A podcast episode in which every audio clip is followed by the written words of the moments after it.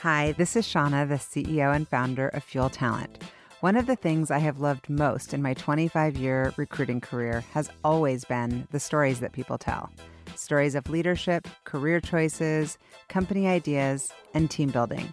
My inspiration for starting the What Fuels You podcast came from being curious about people's lives and wanting to help share their stories. What path brought them to this place? What decisions did they make that led to failures and successes? Who influenced those decisions? And what lessons were learned along the way? I hope you enjoy the What Fuels You podcast. On today's What Fuels You episode, we have Rahul Sood. Rahul started his first company, Voodoo PC, when he was just 17 years old. The luxury and gaming computer manufacturer sold to HP in 2006, and Rahul spent four years as their CTO. After leaving HP, Rahul spent some time at Microsoft before starting his current company, Unikrn.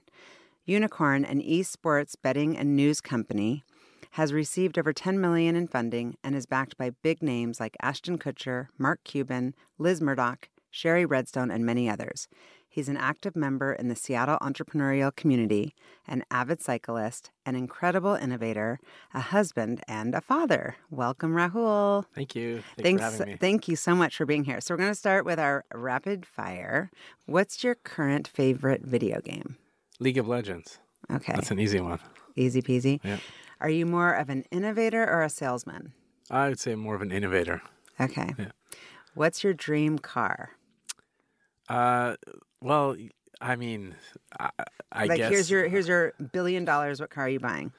Yeah, I, I think I'd probably get a, um, you know, one of those uh, those Mercedes buses that they have. Oh, yeah, Have those are those? killer. Yeah, so I'd get one of those decked out with the driver, probably. I think. Can you'd like sleep in the back? Uh, yeah, maybe. Like I like road trips and stuff. So yeah, Nice. conducting business back there and not having to drive. That'd be pretty. Driving Miss Daisy. I like Yeah. that. Um, what's your favorite movie? Scarface. Oh, so good. I think I've seen it.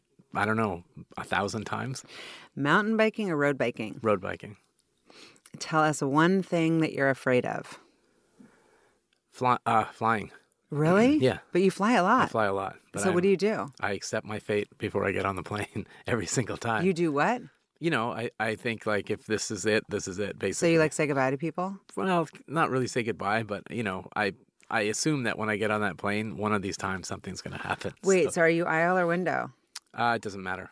And do you take anything or you just No, like sleep? I, I just get on there and. I've know, had that. We can talk about that offline. Yeah. I've had that fear of flying thing. It's Yeah. the worst. It is the worst, It's the worst. yeah. Well, sorry, I didn't mean to go No, it's all good. so deep so problem. quickly.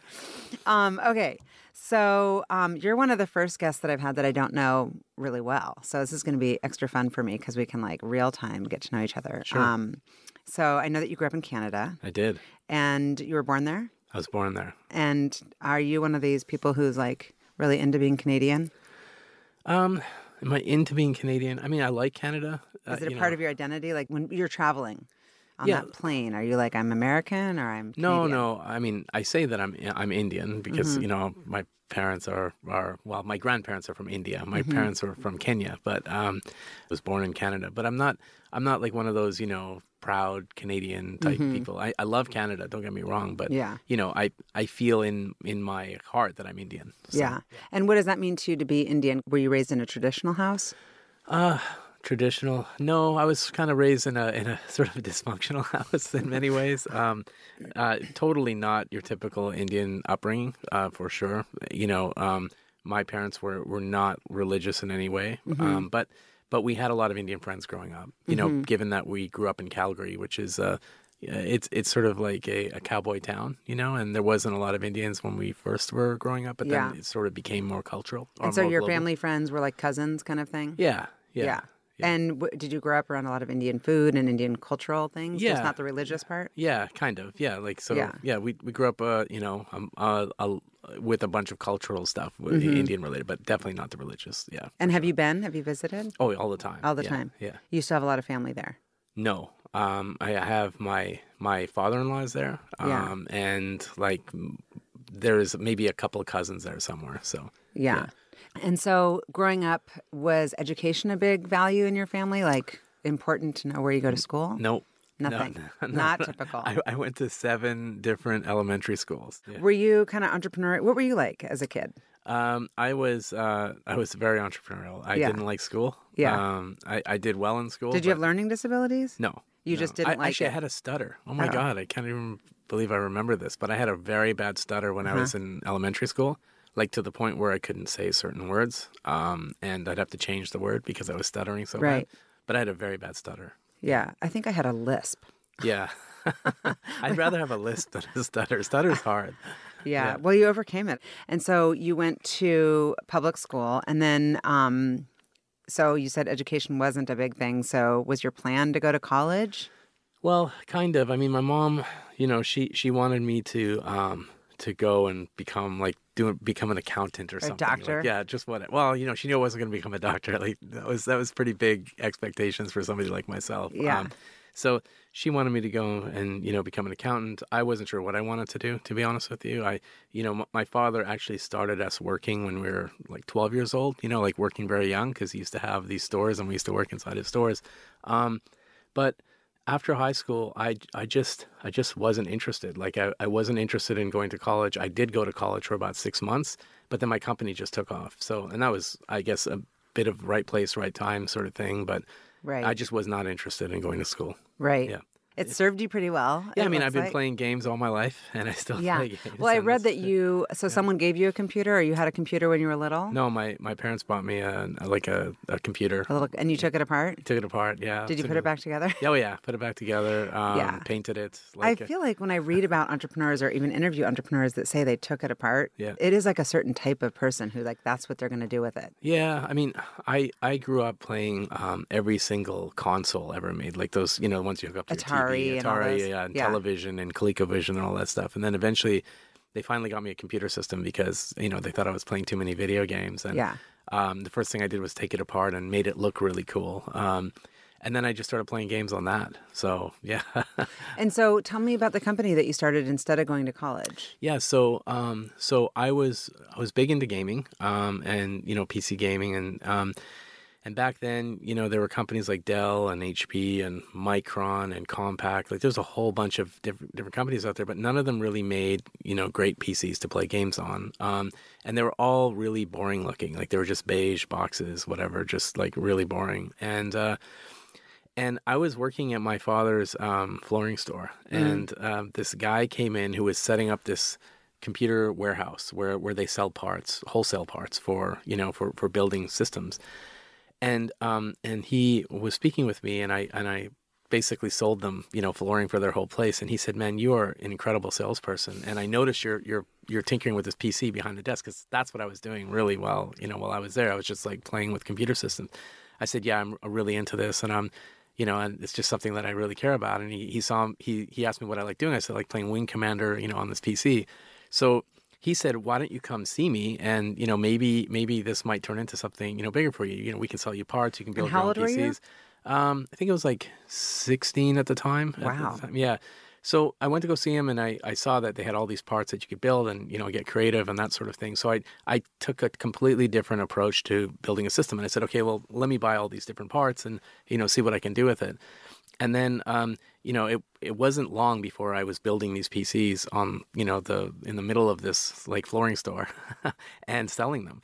Um, I, I put an Did ad. you make good profits? yeah, I mean, well, I mean, good profits. Like I was making 100 200 dollars a Well, system. yeah, you at that age, you're So at that, that age, it was great. Yeah. know. So, um, so I was building these PCs. I put an ad in the bargain finder, and like the local, you know, whatever, like bargain finder, it's called actually. And uh, I started selling PCs. I sold like seven computers in my first week. And trust me, selling computers from a, the you know, the middle of a flooring store is is like pulling teeth. and how Bargain did they trust you? They're like, a Halo 16 year old. I was I, I was just like uh you know I was You're a a good salesman. Yeah, I was a good salesman, and I and I loved what I did, and you know, and it showed. I mean, That's super the, the way we were building systems. I mean, we me, um, we were building systems was uh, was just you know different from what most people were doing, and um, and then it just started to take off. I actually So is that so- what your company ended up being? yeah, that's what my company ended up being. We we were like the world's first PC gaming hardware manufacturer. We, we built PCs specifically to play video games on, and you know at that time I was working part time with my dad, right, Uh-huh. and then my other job was working at uh, you've probably never heard of Woolco, but Woolco was a Uh-uh. company that was purchased by Walmart, Okay. and it was like the Canadian Walmart. Okay. And I used to work in the automotive section of Woolco. This is when I was like 15, 16 years old. Um, and then I worked in the camera department. I mean, I hated it. It was a retail job. And there was this guy who worked with me in sporting goods. We'd throw stuff at each other. We would just have a good time. And it was just, it, we were just there for Yeah, fun, but not really for the job. Exactly. Um, anyways, there was this one time when when we were doing like really something really stupid. Like we were throwing these um, these like little rubber pellets at each other, and and he.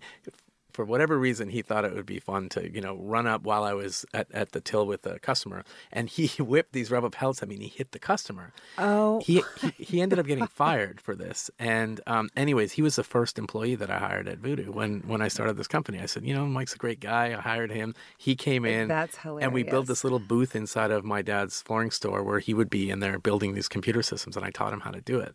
And um, and he's now doing an amazing consulting gig in Calgary, you know, since then. But yeah, it's Wow. And so, story. okay, so tell me about the name of the company. It's Voodoo PC. Yeah, it's called And How'd you come up with that name? Yeah, I mean, we were building black computer systems. You know, I thought that was kind of cool, and it was like sort of like black magic and whatever. Just, I just thought it was a cool name. You know, I think if we called ourselves anything uh, like Data PC, whatever no, no, warehouse, I completely agree. I wouldn't be here today. No, I completely So, agree. It's yeah. a really cool name. It Yeah. caught my eye big time. Yeah. And so, did you bootstrap it, and you funded it out of your like Mastercard. Yeah, out of Mastercard? yeah, thank you, Mastercard. And what did your mom and dad think of that? well, my dad didn't even know about it. Like he didn't know about it until like month three. Yeah. Um, my mom knew about it, and she just thought it was just like you know a hobby, whatever. And then she started to see all these invoices piling up and these people coming in, and she's like, "Wow, this is really cool." I said, "Yeah, this is. I think this is what I'm going to do." So, um, yeah, she still wasn't convinced that this would be you know a business that would take off, but it it it started to take off, and it's, Mm-hmm. it happened very quickly. And so that was in 1991 91 yeah. Okay. Yeah. At what point did you start to kind of say, "Hey, we're a real company," we, and did you identify kind of values and? you know, I'd say about '93 is is when I started to you know say this is a real company and I got to go you know figure out my space and that sort of thing. Um, I ended up um, buying this house in downtown Calgary, about three blocks from the Calgary Tower. So it's sort of like you know, it, it's like the Space Needle of Calgary. And there was this small little heritage home there that I bought. Um, it was ninety thousand dollars, and uh, I put ten thousand down. And I, you know, I, I gutted the inside and repainted and everything, and turned it into Voodoo. And that sort of became kind of a landmark in the city. Um, and and it was sort of then that you know we started to think about voodoo as a brand and you know what it means and you know the community that we were building and that sort of thing and that's kind of when the internet started to you know happen we were Really we were- early. yeah, we were like the first on Yeah. the internet. Like 1993, there was a company called CADvision that set up the local internet. Um, we started to build our own forums where people could chat and stuff, and it was very early, but it was it was kind of you know it was it was interesting to It sounds like kind of impeccable timing. yeah, it was. And so it's you and it's your buddy, and then how many people did you end up with before you ended up ultimately getting acquired? So so by the time it, it started to take off, my, my brother actually joined in '99. Um, so it, you know I would say it was a bunch of growth, early growth, and then um, I really wanted to focus on just building product and, and hiring somebody that could help me lead the company. So I hired my brother in '99. That was like eight years later. The company just started to take off. We we were winning awards um, in every major magazine. Well, we beat Dell in basically every single review possible. We beat HP. Um, we were beating everybody. And then in, in 2005, um, I got a call uh, from Michael Dell, um, and he, He's He- like, I want some of that. well, he basically, yeah, well, he called me, he, which was it's super interesting. This was on Remembrance Day, November 11th. I remember exactly. Veterans the- Day. Oh, it- well, in oh, Canada, is it it's called called Remembrance, Remembrance Day. Day? So on November 11th, I get a call at home. My wife comes in the office and she says, "Hey, Michael Dell's on the phone and he wants to talk to you." And I'm like, "Yeah, right." Right. So I pick up the phone and he said, "Yeah, this is Michael Dell. I want to talk to you about your company." I said, "Oh yeah, yeah, sure it is." Like, and I, I think I said something pretty, you know, like bad, and then I hung up the phone. And then my wife, like, she turned like white as a ghost, and she said, "You know, that I'm 99% sure that was Michael Dell. What are you doing?" I said, "No, no, it's just some idiot, whatever." And and I get an email, you know, a few minutes later, and it's Michael Dell, and he said, "You want to talk about your company or not?" And I knew it was him because of the email Yeah. address where it came from. So then I was like, "Oh God!" I just hung up on you know the, this billionaire who I who I respect immensely. So I called him back, and um, we ended up talking for a while. And basically, for about two months, they were courting us. I went to Austin, you know, to Round Rock to go meet with them. and um, we didn't really align with their thinking. Um, a number of reasons why, uh, but basically. Dell, Dell started to, you know, to uh, ask a lot of questions, and they wanted to do this acquisition with us. But then all of a sudden, HP came along at the same time, and they were both sort of courting us. And we we didn't go with Dell. Um, Dell then went and bought our largest competitor, Alienware, at the time. And a few months later, HP acquired Voodoo. So yeah. Wow. And so, what was that experience like? You're now, I guess, 15 years in, or how many years in? Yeah, it was like 15. It's a long time. But you're still years. relatively young. Yeah, and, yeah. I mean, um, it, it was it was an unreal experience. I mean, remember, you know, I never really had a job before. Right. My first job was at Woolco. Right. And then I started my own company, and then and then I got acquired by this giant company, and Were you scared? no, but but when we got in there, I I, I was like, you know, at that Well, point, because you're like, how do I even do this? I don't really see you as a kind of big company kind of person. not at all. In fact, uh, it You was seem hard. more like an entrepreneur. Yeah, I am, um, and and I think there was a lot of learnings there. Um, a lot of arrogance on my part, you know, um, a lot of huge mistakes on HP's part, you know, management mistakes and the way they thought about brand and that sort of thing. Um, but you you learn, you know, after a while, you learn very quickly that you have to become a team player. You have to learn how to collaborate. You have to be empathetic.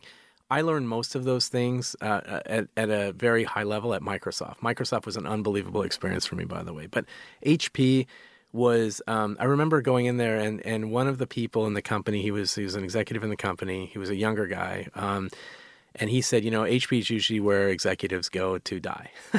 Well, in my mind, I'm like picturing you this like badass voodoo, Yeah. cool office space, and then I'm picturing you like HP. yeah, he told me. He told like, me. He, he was the one who said, "Don't move here. Whatever they offer you, don't move here." And I Did go, you have to physically move? No, I had four offers to move to California from Calgary, Mm-hmm. and I never took any of them. I said, like, I just have no interest in moving here. I, the culture wasn't there. I mean, I walked into, I, I was part of HP Labs, so I'd go into HP Labs, and this is where Bill and Dave, the founders of HP, used to be, right? Their offices are still there, and they're sort of, um, you know, they're, they, they left them as they were, like, including the coins on the desk and all this other stuff, right? They left it just intact. And when you walk into an HP Labs meeting, I mean, it was like it was like ZZ Top everywhere. You know, everyone had a beard. There were, you know, people. It felt like people on respirators. Like basically, everyone there was ready to just, you know, call it call it a day. and uh, and I was in there, you know, trying to think, how does this company ever innovate? Like, what is what is happening here? And I realized that you know they just don't have a culture anymore you know i think i think you, you probably know this with with larger companies there's this thing called founder syndrome like once they lose the founder how do you identify with the brand right? And and uh and hp just they lost it. They lost the plot. Yeah. they lost their soul. Was it a financially um, good move for you? sure. And so, were you, um, I guess, fueled by money at the time? no not at all i was i you was were fueled by innovating. It sounds like I was fueled by my brand, the company. I still love it. I mean, I have a tattoo of it on my leg, right? And You uh, got, you got to show me. yeah, show Too bad to our listeners can't see it. Yeah, yeah. And so I was more fueled by just creating, you know, something amazing. Like we, we thought we were going to be we were going to take HP's dying product line and create the the Lamborghini for HP so that they could then create an Audi underneath them and, and help raise their, their their brand because they were going downhill on margins and price erosion. You know, everything was falling apart for them and and we came in and we came up with this huge and incredible premium strategy and uh, we created some amazing products at HP. We created the, the world's first carbon fiber um, unibody notebook, uh, which is the same time as the MacBook Air came out. Um, we created the, the one of the best gaming PCs on the planet. It was called HP Blackbird, um, and we had this three year strategy, and things started to get really crazy there. I mean, we were we were uh, not only lifting their brand but making them look cool. They had more PR than they'd ever had in years. I mean, I remember the first launch we did in New York. Um, HP, the PR team said, "This is the most PR we've ever gotten." Like I can't remember the last time we've had this much PR. This is amazing, and Yeah. and we raised the stock price and all of this stuff happened. And then we launched this notebook, and everybody wanted it, but we couldn't deliver the volumes that they wanted. So the guy who was running the business said, "We need a three-month plan to grow your to scale your business." Right? Like, what are you talking about? Three months? There's no way you Yeah. can't you can't scale a business like this in three months. I Yeah. mean, we had a three-year you know Yeah. strategy, and he insisted that we do it in three months. I said, "Look, you force this in three months, we're going to lose people. We're going to lose talent. Uh, the brand is going to blow up. The community is going to hate us." And he's and he he said, uh, you know, we could sell HP can sell more boxes no matter what brand is on it than any other company. I mean, they, it was just a really stupid attitude. Yeah. And uh, I said, okay, well, do whatever you decide. Like he was going to make the decision. He made the decision, and lo and behold, it, it blew up everybody. Like we lost our best designers, we lost our best team. Um, That must have been heartbreaking. For It was. It was. And and because these people have been with you for a long time. a long time and and uh, and it was sort of then this was like a year into the the, the acquisition Mhm. And what was your role within the acquisition? I was the the global cto for Mm-hmm. uh, hp's gaming and advanced computing business so you know i was a pretty senior person in the company um, and uh, and I, I had just like completely checked out at that point. You know, once we started well, you felt like you can't have impact I after you've been I the couldn't. CEO and founder. No, I mean It's they like they neutered us like in a big yeah. way. Do you and think that uh, Dell would have been a better much better choice? Yeah, So Dell- it was a mistake.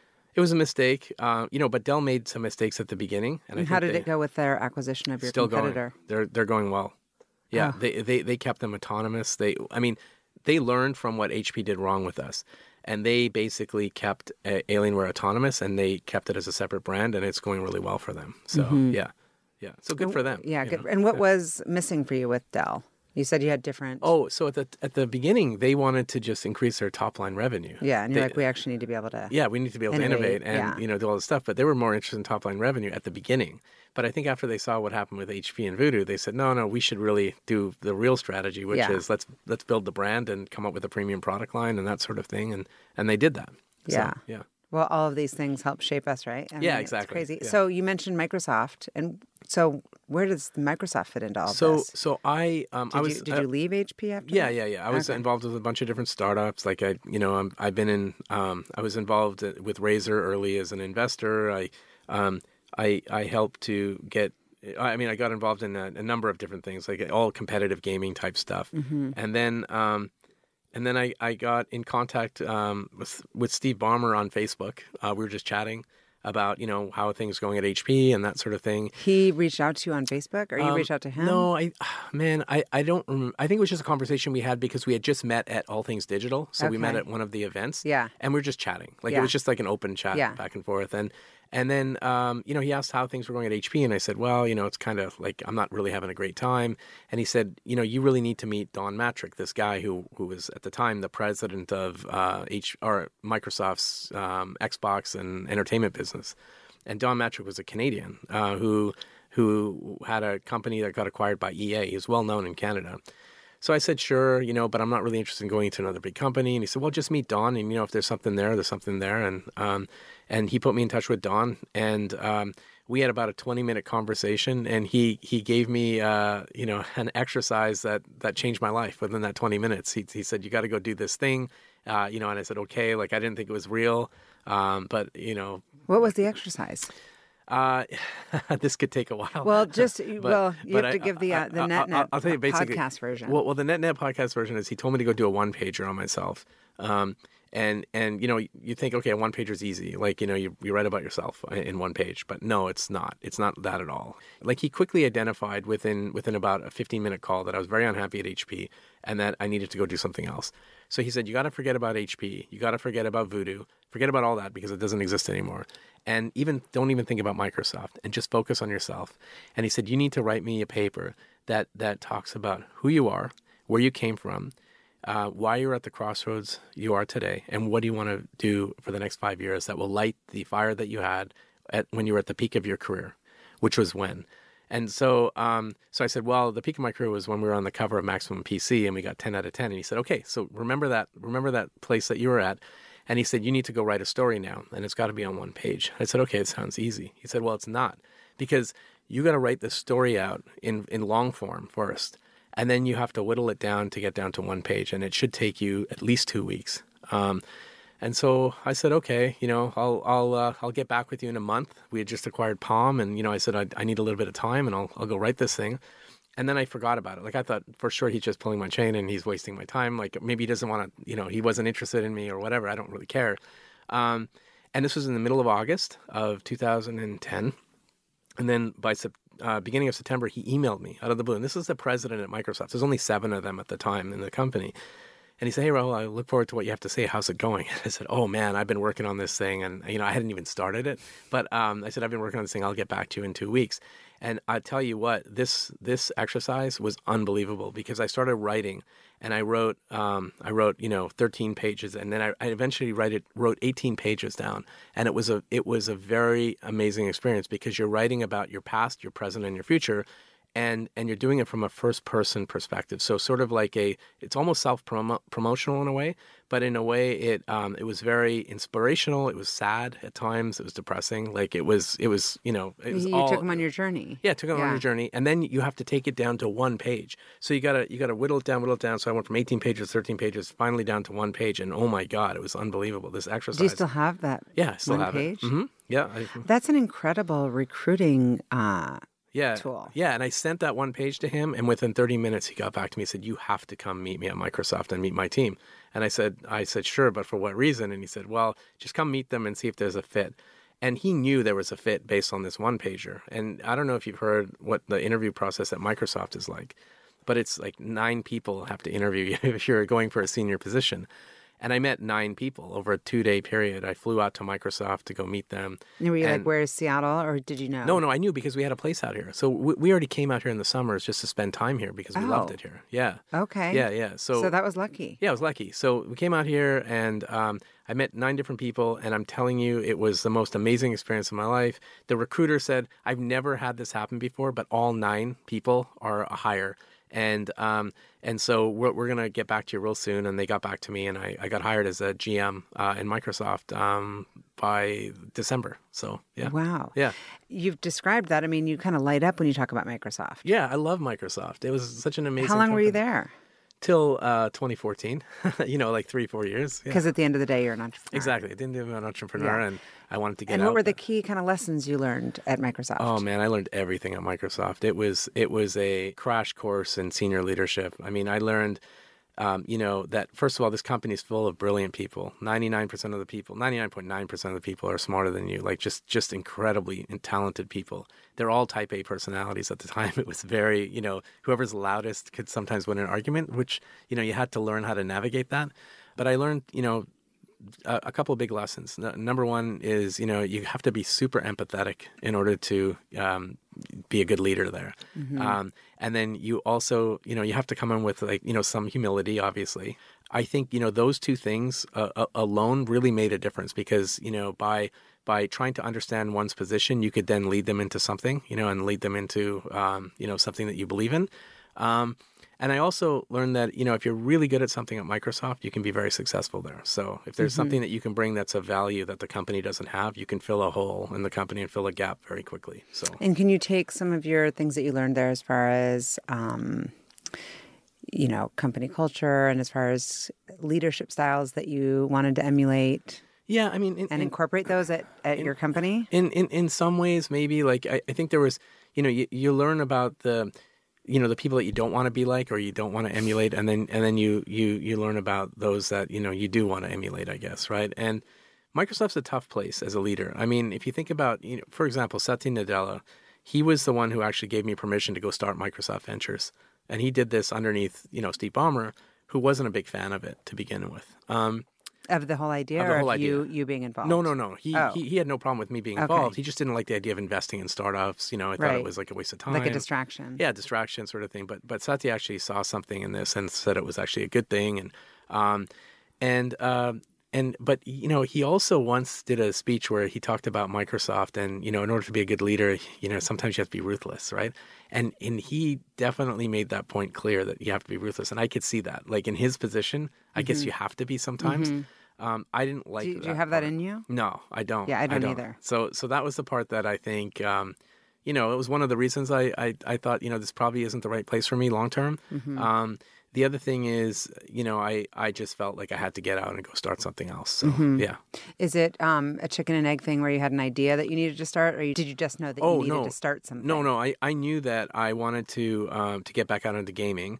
Um, and you know, we were already doing a bunch of research on different areas, like different emerging trends. And one Mm-hmm. Within of- Microsoft within, Ventures. Within Microsoft Ventures, yeah. And one of the emerging trends that I, I noted was, uh, you know, the the advent of esports and Mm. and and how how big it was, and there was hundreds of millions of people watching people play video games online. Oh yeah. And um, and one of the companies that we invested in, Microsoft Ventures, was a gaming company out of Australia. And the CEO and I got along really well. And um, you know, we just got together and started brainstorming ideas, and that's where the idea of Unikrn came out. So is he your co-founder? He's my co-founder. the Australian guy. Yeah. And is he in Australia? He's in Australia. Yeah. Okay. Yeah. He And was so- here, but but he moved back there because we, uh, as we built the company, we realized we needed more a, a different type of DNA in the company. So Tell us about Unikrn, another cool company name. Yeah, And the yeah. spelling and the whole deal. yeah, U N I K R N. that's right. Yeah. U- Unikrn is a um, an esports uh, a regulated esports betting platform. In other words, um, well, let me just say this: esports got so big, and there's so many people viewing it that there is an opportunity for uh, for gambling on on, on people who play the these irony. games. Yeah, the irony is Coming crazy. back to dad. Exactly. so, um, yeah, exactly. But you know, we we um, God, we yeah, my dad. That's an, that's an interesting point. Actually, I never really thought about that. You know, but uh, wow, yeah. I mean, Unikrn sits at the intersection of video games and esports, regulated gambling, and blockchain technology, and um, I like betting on sports. And to my friend who's from Australia, I mean, they bet on everything. Yeah. They bet on like politics, they bet on sports, and he's also a gamer. And I told him about a company that I, a platform that I built with a friend of mine years ago before joining Microsoft called PlayAll, which was a platform that let you play video games against your friends for money. Um, and um, you know, I said the guy that I built it with was a genius. He's one of the smartest engineers I've ever met. We ended up shelving the project because we didn't want to deal with the regulatory side of things at the time. Um, but we should talk to him. So, so then the three of us got together and we talked about it, and we basically revived the idea. Um, we took all of the assets over from that company that or that platform that we built years ago, and we started Unikrn. That was it. It was just like real simple. And so who's the customer? the customer is um, a, a a young like a it tends to skew younger, so it's about eight. Well, our customer has to be eighteen minimum, so it's eighteen to thirty four year old um, male mostly for the betting side. Although there are a number of females out in Europe and other places that are, where they grew up betting. That is sort of a part of their culture.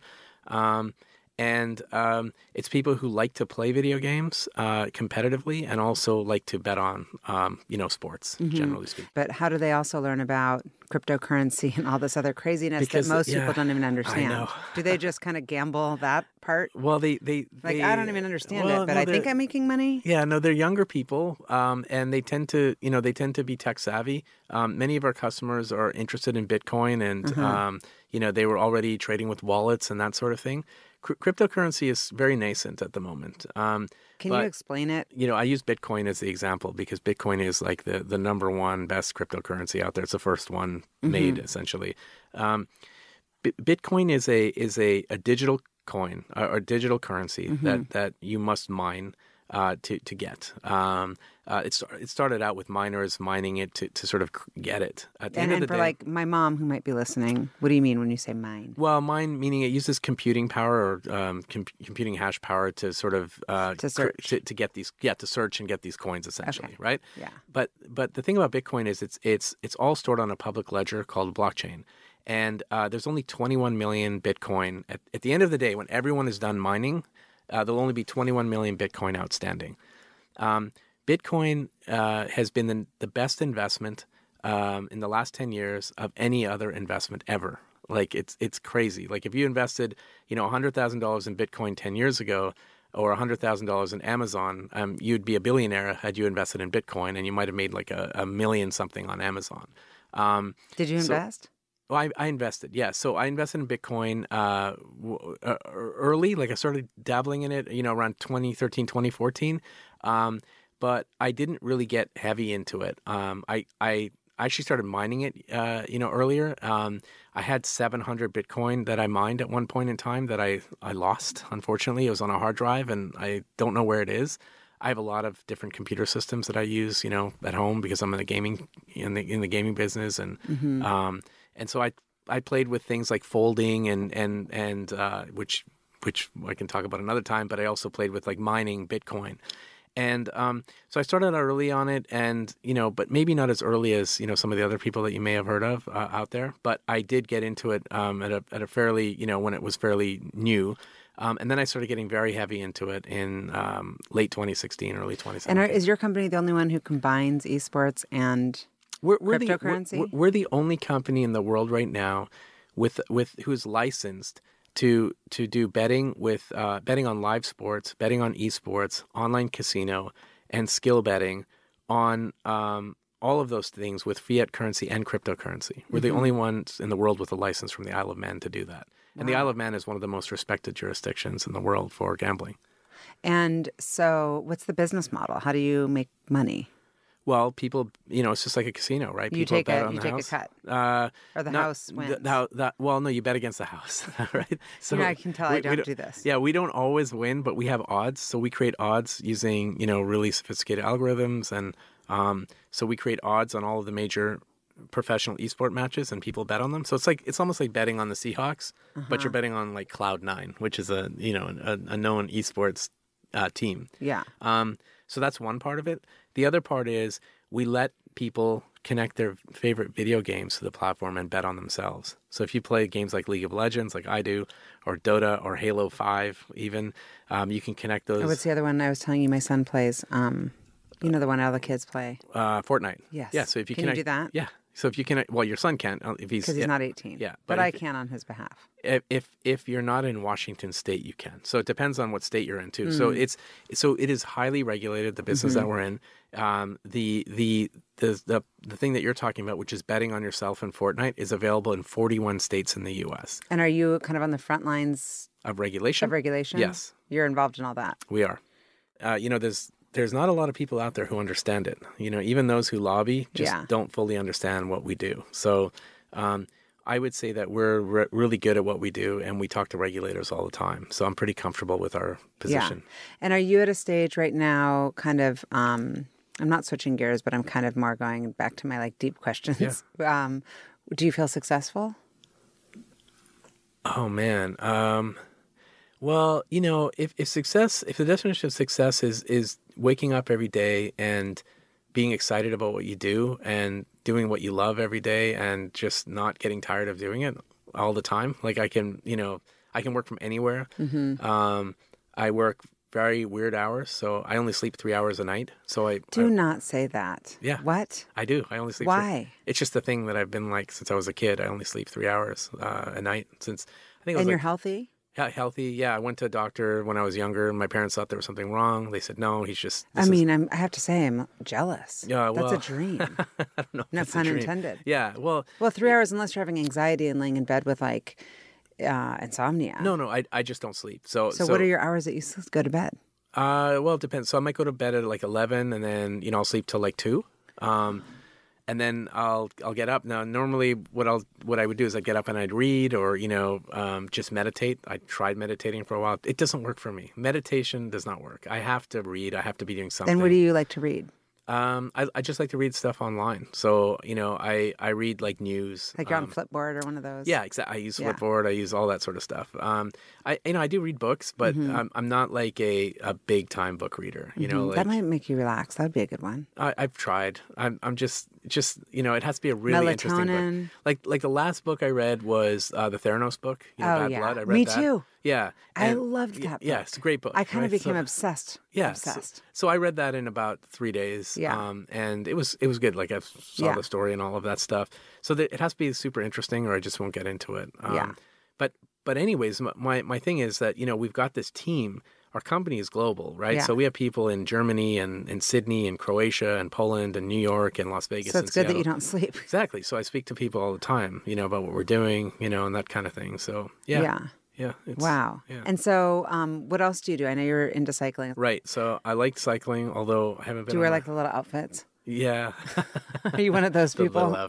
Like that like. I am, although I haven't. Um, I have to admit, I haven't worn my outfits in a while, and I haven't been on my bike in a while because I've just been so busy. do you ever do indoor cycling? Like, I got a Peloton. yeah. So I, I've have you had one of Uh, those? I I have an indoor bike, but I don't Right. have the Peloton. so the Peloton's pretty amazing. People are into that. but I've used it like uh, five times. Um, Yeah. I, I bought it earlier this year, and it's sitting there collecting dust. My right friend now. Raja, who was on um, the podcast, Yeah. got a Peloton and he's like super into it. Yeah, I- I gotta get it. He's into gotten really fit. Yeah, I got to get You into need to it find some friends that you can, or, or make make it a sport, like a gambling. Thing. Yeah, exactly. And um, I know I also said in the intro you've got kids. Yeah. You're so young. How old are your kids? My kids. So my daughter's 21. Um, I have a son that's 20. He's at UW, um, and then another son that's uh, 16. Yeah. Wow. So you're almost an empty nester. And you can work from yeah. wherever. Yeah, I can work from wherever. So are you, yeah. are you like going to stay in Seattle? Where's your, is your, there a dream? Oh, I love Seattle. destination? We'll, we'll definitely stay here. Um, in fact, we're we're kind of looking. Do we sell our place now? It's it's a little large. It's on you know it's on the east side. We don't know, but but I will say that um, we're at that stage now where we want to transition into something else. Don't know what it is yet, but definitely Seattle is where we're going to stay. Yeah, um, I know because we've we've talked about your kids, and I know that you're really proud of your kids. And are any of them kind of gamers? Yeah, they all are. All They three? Well, in fact, uh, my son, my middle guy, who's 20, was the one who made me quit Microsoft to go start Unikrn. so Because he uh, had a vision. Yeah, well, he he basically told me that you know you've got to look at esports now. You know, he he watched me grow up uh, with Voodoo, right? And Yeah. he, you know he grew up watching his dad travel all the time and start this computer gaming company. Then I went to Microsoft, and he he was like, "Dad, you need to quit your job at Microsoft. Why don't you get back into gaming?" And he kept pushing me and pushing me. And then eventually he said, "You got to look at what's going on in esports." And he got me into League of Legends. All three of them did, and we started playing games together. And then I was like, "Whoa!" And who's the best? Are you? Do you beat them? Uh, I'm probably the best now, but back then, no, not not even like Yeah. close. But yeah, but but between say the four of us, I'm the best now at least. Where's your wife and all this? She's just like, what the hell is happening in my house? Pretty much, yeah. She doesn't play games. She's not into it. She's at not all. into it. No, no. But uh, you know, she's a good mom. So yeah. Well, that's good. Yeah. And so, how did all these crazy high-profile people find you to invest? Right. So uh, Mark Cuban actually was a mentor uh, when I was selling HP to, oh, sorry, Voodoo to HP. Um, uh, he was mentoring me through the process, and he didn't How did you meet him? r- randomly. I reached out to him. You know, you can never. You, you you shouldn't take this for granted. Like you can reach out to anybody. You know, if you're good, you can reach out to anybody. You can ask them any questions, and the worst you're going to get is no response, right? But he happened to respond, and you know, we we talked a few times, talked about the company, um, and then over time, I you know, I told him about the potential acquisitions and that sort of thing, and he gave me some advice on what to do.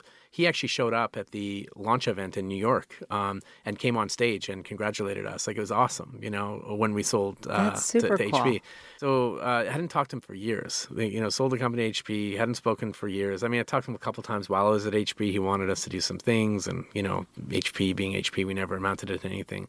Then I joined Microsoft, and um, and then I, I as I started Unikrn. Um, there was a guy who used to cover us at uh, on CNBC. Um, his name is Jon Fortt, and he called me and said, "Hey, I hear you're quitting Microsoft to go start this esports company." I said, "Yeah," and he says, "Do you want to be on my show?" I said, "Sure." So, uh, so November one was when we started announced um, uh, Unikrn, and November eighth I was on CNBC.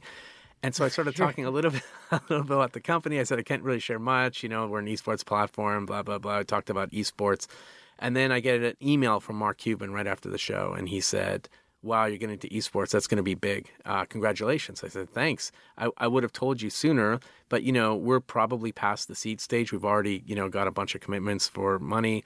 Um, he said, "Well, send me the deck, and I'll tell you if I'm interested." And I said, "Sure." So I sent him the deck, and within 30 minutes, he said, "I'm in." And he CC'd somebody on his team and said, like, make this investment. Um, you know, how much do you need? So that was pretty incredible. So Super incredible. And Yeah. is he involved, or do you have a board? He's very involved. Um, he is probably one of the more active investors. Like he always, you know, responds. He always sends me, you know, connections, that sort of thing. We don't have a board. Um, we only did a Series A, Mm-hmm. um, but he's one of the more vocal investors on on the group. and what about how did you find these others? Liz so, Murdoch so and I, it just came. Ashton it- yeah. So Ashton Kutcher came because Mark Cuban invested. and He wanted to learn more about what we were doing. And Ashton Kutcher actually has a very uh, he has a deep knowledge about what we do. He's he's um, he's got a very very good experience in sports betting. That's all I'll say about that. So he's super smart. He knows about odds making. He knows about all of it. We were surprised when we when we met and started to share what we were doing. So he got involved.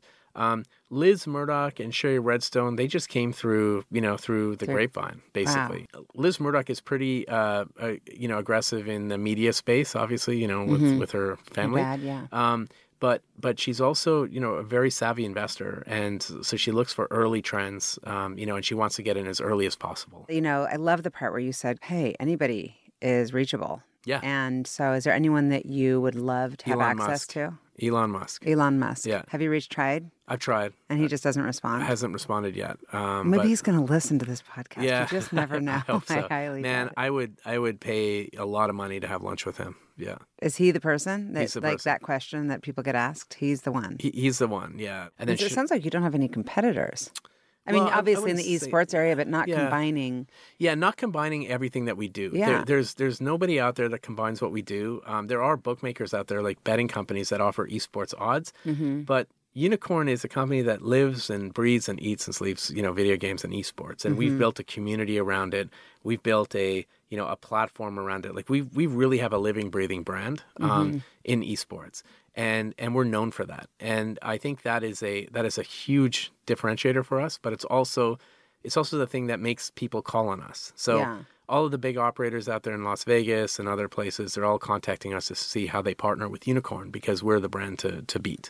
Yeah. And so, when I asked you about, um, you know, if you feel successful now and you kind of started with why I wake up every day, Right. clearly you're extremely passionate still, but where, where are you trying to take the company so that you, is there a place, a destination?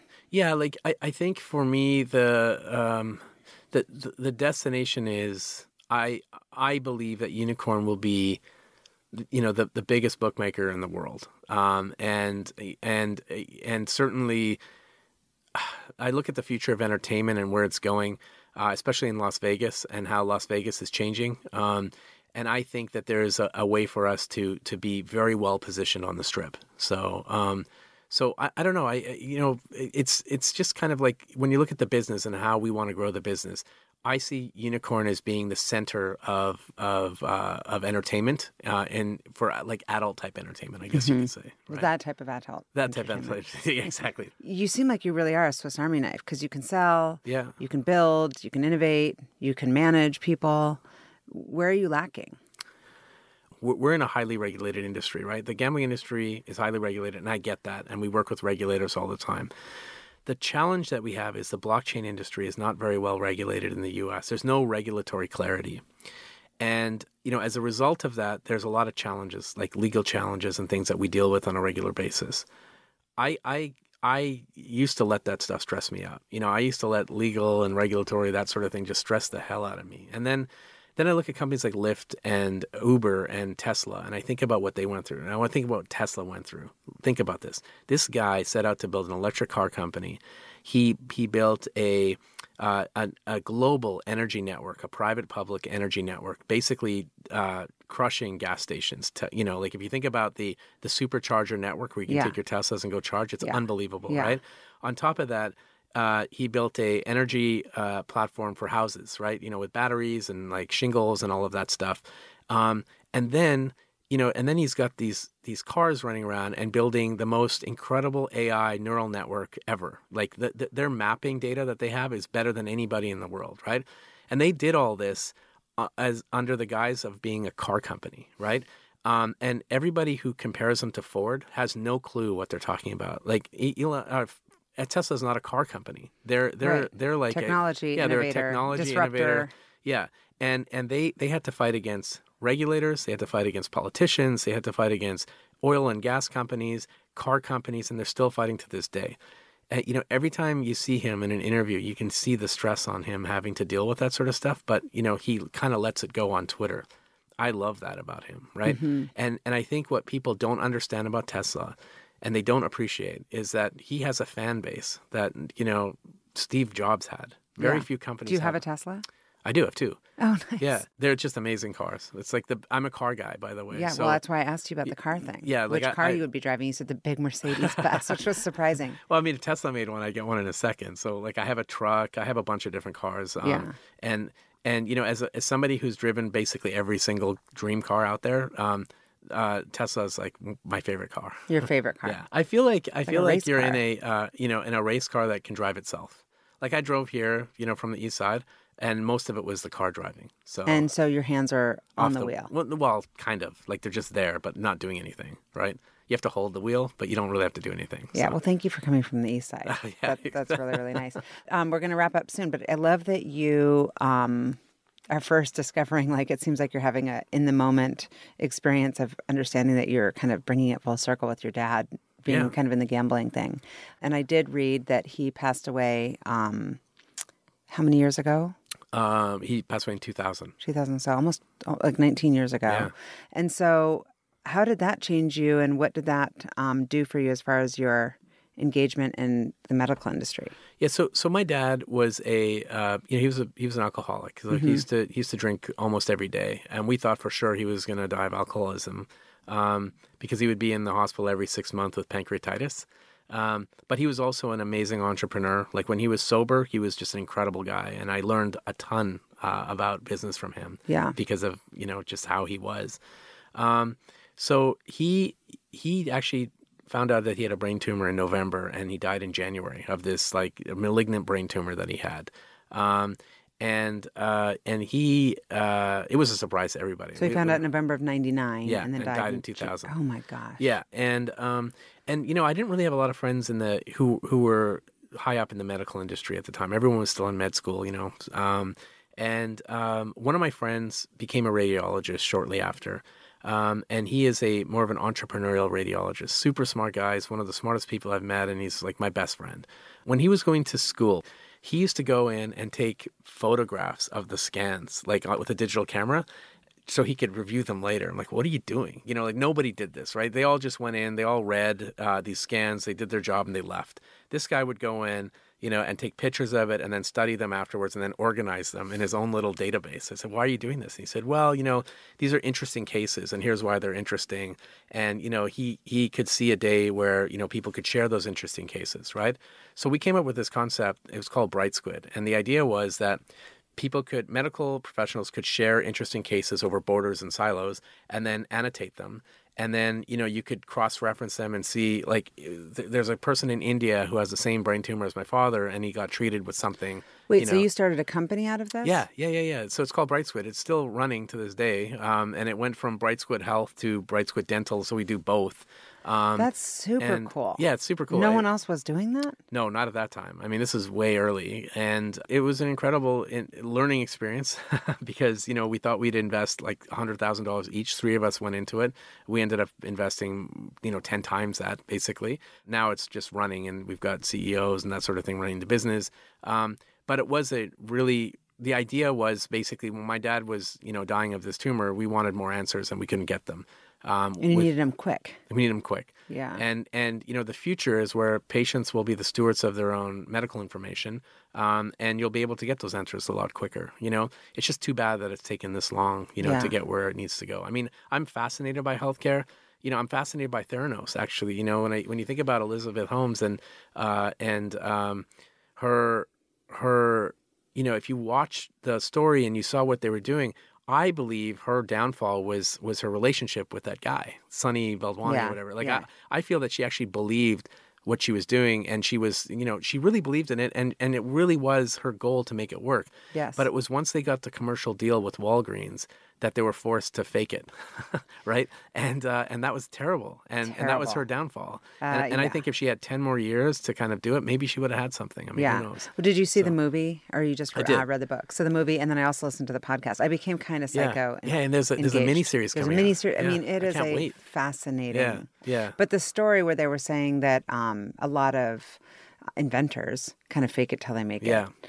Um, you can't do that in healthcare but, but I'm like, yeah, when you're talking about people getting diagnosed, Right, you, ca- you can't do that in healthcare. You can't do that. You, that. can't do that when you build, you know, uh, driverless like cars, planes yeah, or yeah, you- driverless yeah, cars, any of that stuff. can't be right? like, oh, maybe it'll figure it out. Yeah, yeah. Unfortunately, not. And um, you know, there, there is regulation should be there to protect consumers, not stifle innovation. So they're sort of balancing both. Yeah. Unfortunately, they just went they just went way too far. So, yeah, yeah. yeah. Well, um, I'm sorry that it had to take your dad getting sick and ultimately passing away to start it. But as a as a human, I'm grateful that this exists. Yeah, yeah. Um, and I'm sure that he would be super proud of all the stuff that you're doing. Yeah, I, mean, I, I would hope so. You know, I think I remember when he was in the hospital and we just appeared on the cover of this magazine. It was like my goal to get on this in this magazine. That was you place. at the height of your. Yeah, it was the height of my Oh, career, yeah. and we I went out and I showed this to him, and I brought the PC that we sent to them in the hospital to show it to him, and then uh, we watched the movie Gladiator, and we got halfway through before he died. so you know, like we, I love that movie, but you know, that was like that's what I remember of my uh, you know final days with him, basically. Wow. yeah. Well, it's nice that you were able to have that experience. Yeah, That's yeah. awesome. I always ask all my guests this what fuels you? That's the name of the podcast. What fuels me? Um, what man, I. Uh, I don't know how to answer that. Um, There's a lot. It sounds like you're, yeah, you're a layered just, person. there's just a lot going on. I, I think I think what fuels me is hunger. You know, um, like have you ever been in a situation where you know things seem really dire or things are, are very like you're you know, you're in trouble. You've got a bunch of people that are relying on you. You know, you have to get to a certain place, um, or you have to get a deal done, or whatever it is. It's always that hunger and. And I and I remember when I was at Microsoft, um, you know, we would talk to entrepreneurs about you know runway and how you should think about runway and when you raise a bunch of money, what happens. And um, we set artificial runways for ourselves once we raised a certain amount of money and once we started to hit a certain clip. Where if you have an artificial runway and you say you must hit these goals before you get to the next level, that creates a hunger. I like that. Yeah. So I think that's what fuels me. If I don't have that and I get content, then we're in trouble. Yeah. Once I start feeling too comfortable, we start going backwards. And that's happened a few times in my life. So Yeah. And I can imagine that that would be depressing. it's very depressing. Um, you should have seen me when I was at HP. Like, if you want to see depressing, it was pretty bad. Like, I, I, I was working from home. Remember, I said I didn't move to Palo Alto. Yeah. And, um, you know, I would host meetings while in my hot tub. Like, it got really bad. You know, I'd sit around. I was growing a beard. I was wearing velvet every day. I lived in Canada, whatever. And uh, Velvet's come back. yeah, velvet's come back. I back hope you held on to some of that. Yeah, yeah, I did. Um, and and I was building like remote control helicopters and uh, and remote control planes and just flying them around. That's all I did. And it seems like probably the people who knew you growing up in Canada and your kids and all the people that know you from the tech community would probably describe you in the same way. Right? Probably, yeah. Yeah, you seem like you're just kind of this is me in the office, out of the office, at home. Yeah, yeah. This is my DNA. yeah, exactly. Yeah, you can't really change that. And I think a lot of entrepreneurs are just like that. Yeah, yeah. Like, yeah, yeah, they- if you're not building, what are you doing? I'm a big believer in um, uh, when you build a company, you know, when you build a brand, you don't just worry about what the logo is. You have to think about things like your team culture. You have to make a really great product, and then you have to build a fan base, and that sort of becomes the foundation of your brand. And I think that's kind of how you and I met because we discussed that, um, and that's just you know that's that's that's why Voodoo was what it was, and that's why Unikrn is what it is today because of that philosophy of building that kind of fan base. Yeah, that's my favorite part of being a CEO, I have to say. Um, Yeah. Just building building the client Right. relationships, building the team, Yeah. building a culture. That's great. Yeah, we're lucky. Yep. Beyond. I agree. So, Rahul, thank you so much for being on the What Fuels You podcast. Thank you And I look forward to continuing to watch you uh, grow your business and uh, thrive and uh, inspire the rest of us. Thank you. I appreciate that. Thanks for having me. Of course. Thank you for listening to the What Fuels You podcast. Be sure to subscribe, rate, and review on iTunes, Google Podcasts, or Spotify, and follow us on social media to keep up with the latest news and episodes. You can also contact us at podcast at fueltalent.com to provide feedback, ask questions, and share topics or guests you would like us to cover in the future. We hope you feel inspired by our guests and that we have helped fuel your day. Join us next time for another episode of What Fuels You.